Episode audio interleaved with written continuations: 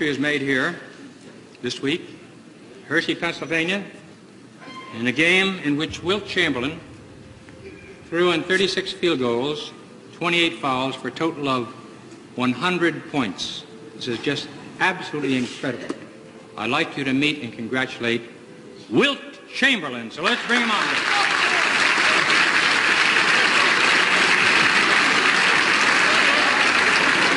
WCAU and WCAU FM, CBS Radio in Philadelphia.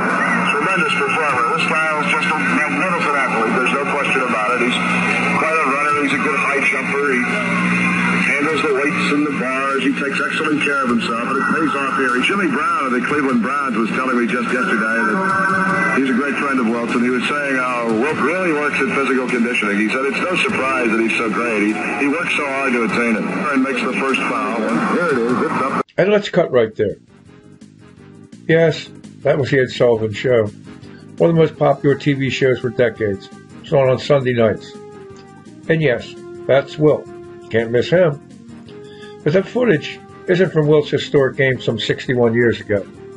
It's been cut and pasted from other games, and there are reasons why. So let's get into them. Wilt Chamberlain scored 100 points in an NBA basketball game that took place on the night of March 2nd, 1962.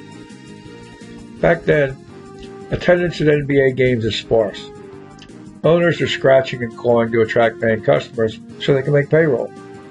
So that night, Warriors owner Eddie Gottlieb takes his show on the road, hoping to fill all 8,000 seats in the sports arena. And he sweetens the deal by scheduling a preliminary game featuring players from the Philadelphia Eagles and the Baltimore Colts. That's right, the Baltimore Colts.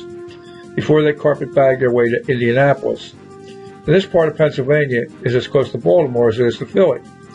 So Gottlieb expects to sell out the arena.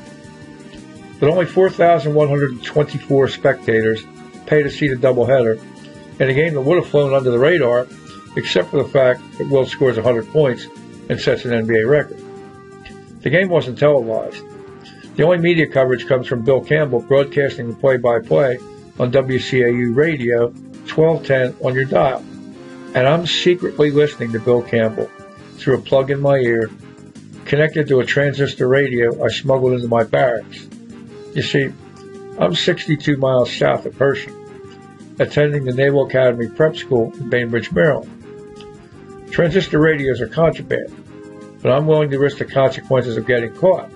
I'm pretending to study while I'm really listening to the game and keeping score in a scorebook I maintained for years and years. We go to class inside snazzy buildings, but we live in military-style wooden barracks built during World War II. We study and sleep in cubicles, four men to a cube, but it's my home sweet home for 10 months. One of my roommates is Farland W. Arrington. I call him Arsnatch. He's from Boise, Idaho. Arsnatch would go on to graduate from the academy in 1966, an officer and a gentleman, and he would become a jet fighter pilot flying A-4s for 10 years to protect you and me. A few years back, I asked him what he remembers about that night. And here's what he said. Well, can't add much.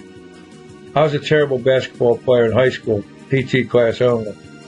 Couldn't dribble and once threw the ball from half court and made a basket, but was the opposing team's basket. I was always last to be picked for a team, so basketball has never been my game, still isn't. Back in 62, I'm sure you were the one that had that radio, which we hid in the wall near a post. You were always listening to games, which I now can understand based upon your books. Well, a 100 point game sticks out as you went nuts and tried to let me know, the doofus, just how important it was, which is why I haven't forgotten that moment. You and I slept in the two bunks to the right as we stepped into the cube. Believe you slept in the upper bunk. The radio was how I was introduced to East Coast rock and roll stations. WKBW, Buffalo, WLS, Chicago, and a station out of Philly. WKBW sticks out as listened to most. Great DJs and music. Another thing, since you played all the sports, you were always arriving late from workouts, wearing that pea coat of yours.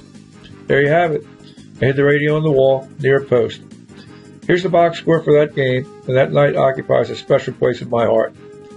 I experienced that game like no one else in the world. secretly listening to Bill Campbell on a transistor radio and hoping not to get caught. Born to be Wild, Innocent Man, Dead Stripper, Caribbean Queen are all available at Amazon. Get your copy or copies, no limits, before the supplies run out. And thanks for stopping in today. Until next time, see you. And that's a wrap.